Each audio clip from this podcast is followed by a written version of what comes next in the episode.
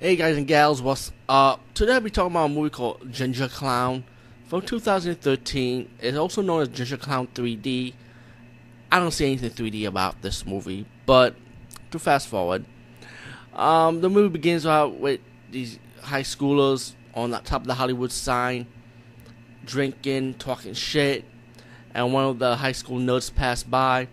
The high school jock football guy say, "You know what? You need to be a man. You need to hang out with us."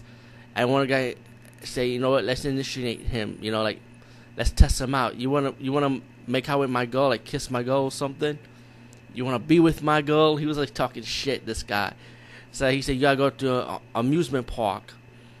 You know, and just go in there and the and the football player's girlfriend gets pissed off. They leave him alone, stop it, you know. And then she decided to go inside the amusement park, and you find there's a history behind the amusement park where a lot of people died, and that's why they had to close it down.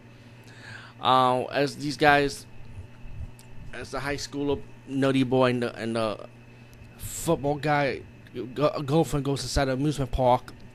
You know, she follows him. You know, pretty much um, they they encounters like these demons and clowns, and even a talking Spider Woman. I mean, I kid you not.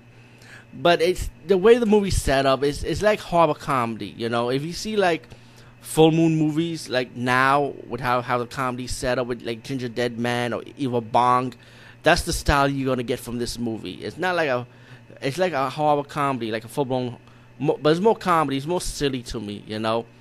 But I know a lot of people giving this movie a bad review. I thought this movie was an enjoyable watch. I mean, if you're a fan of, like I said, if you're a fan of Ginger Dead Man or Evil Bong, I think you will like this one. Anyway, Ginger Clown, I said go go check it out. Why not? Peace, guys, and see you later.